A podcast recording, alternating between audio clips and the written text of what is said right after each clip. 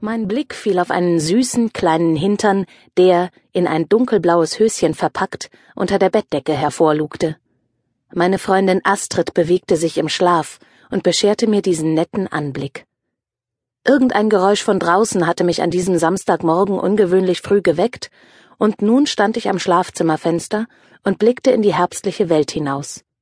An den Bäumen, die die schmale Straße säumten, hingen noch die letzten bunten Blätter. Der Großteil bildete bereits am Boden einen braunen, feuchten Teppich. Ein paar Leute waren unterwegs, eingehüllt in dicke Jacken und bunte Schals. Ich fragte mich unwillkürlich, wo meine Winterklamotten waren, denn ich würde sie bald benötigen.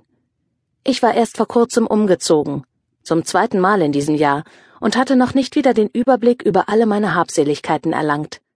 Eigentlich bin ich ein ziemlich ordentlicher Mensch, doch es hatten sich in den letzten Wochen Dinge in meinem Leben zugetragen, die definitiv mehr Aufmerksamkeit verlangten. Mein Blick fiel wieder auf das zerwühlte Bett, aus dem ich gerade gestiegen war.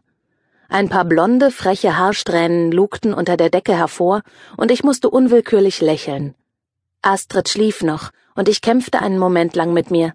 Sollte ich unter die heiße Dusche springen oder lieber mit ihr kuscheln?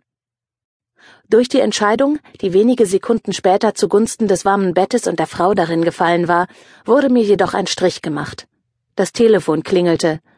Laut und unmissverständlich machte es mir klar, dass irgendjemand mich tatsächlich sprechen wollte.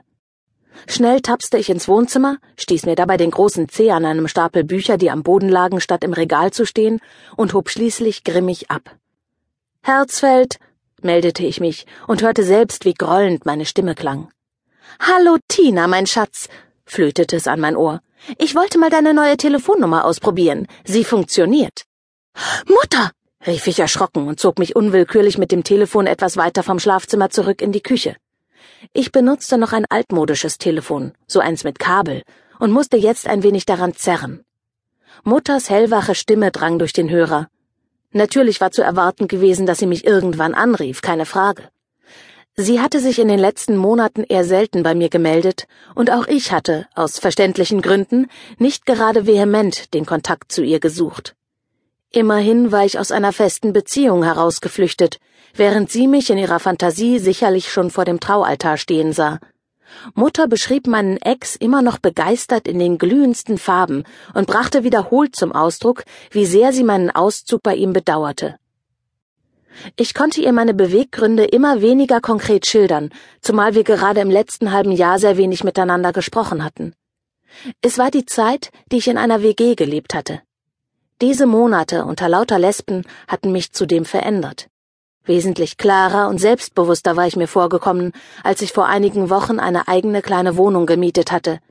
Tja, und es gab eine neue Liebe in meinem Leben. Sie war so frisch, dass ich manchmal nachsehen musste, ob sie noch da war.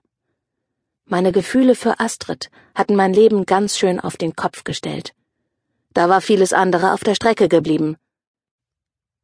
Natürlich war mir das die ganze Zeit im Kopf herumgegeistert. Wie sag ich's meiner Mutter? Aber wie so oft in solchen Dingen, es bestand ja keine Eile, dachte ich, und schob den Augenblick der Wahrheit einfach stets ein wenig weiter nach hinten. Jetzt, mit Mutters munterem Geplauder am Ohr, dämmerte mir, dass es so ganz unendlich weit aufschiebbar nicht mehr wäre insbesondere als ich sie sagen hörte, und dieses Jahr kommst du an Weihnachten und wir feiern entspannt en famille.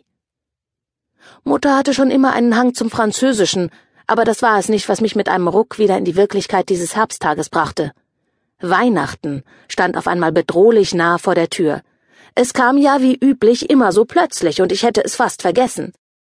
So stammelte ich irgendwas, das sie vermutlich als Zustimmung auffasste. Wie geht es Papa? Fragte ich, doch Mutter wurde gerade jetzt scheinbar durch andere Dinge in Beschlag genommen. Oh, es klingelt, rief sie im selben Moment in den Hörer, und wir beendeten unser Gespräch mit dem gegenseitigen Versprechen, uns bald wieder zu melden. Sie dachte vermutlich daran, die Details des Weihnachtsfestes mit mir zu besprechen, und ich dachte an die nebenan friedlich schlummernde Astrid und wie ich sie meinen Eltern als Schwiegertochter vorstellen sollte. So, ihr zwei, ich liebe jetzt eine Frau, käme sicherlich etwas überraschend, das ist Astrid, meine Freundin. Ihr wisst schon. Freundin. Würden Sie vermutlich nicht verstehen. Ich würde mir etwas einfallen lassen müssen. Mein Blick fiel auf den Kalender.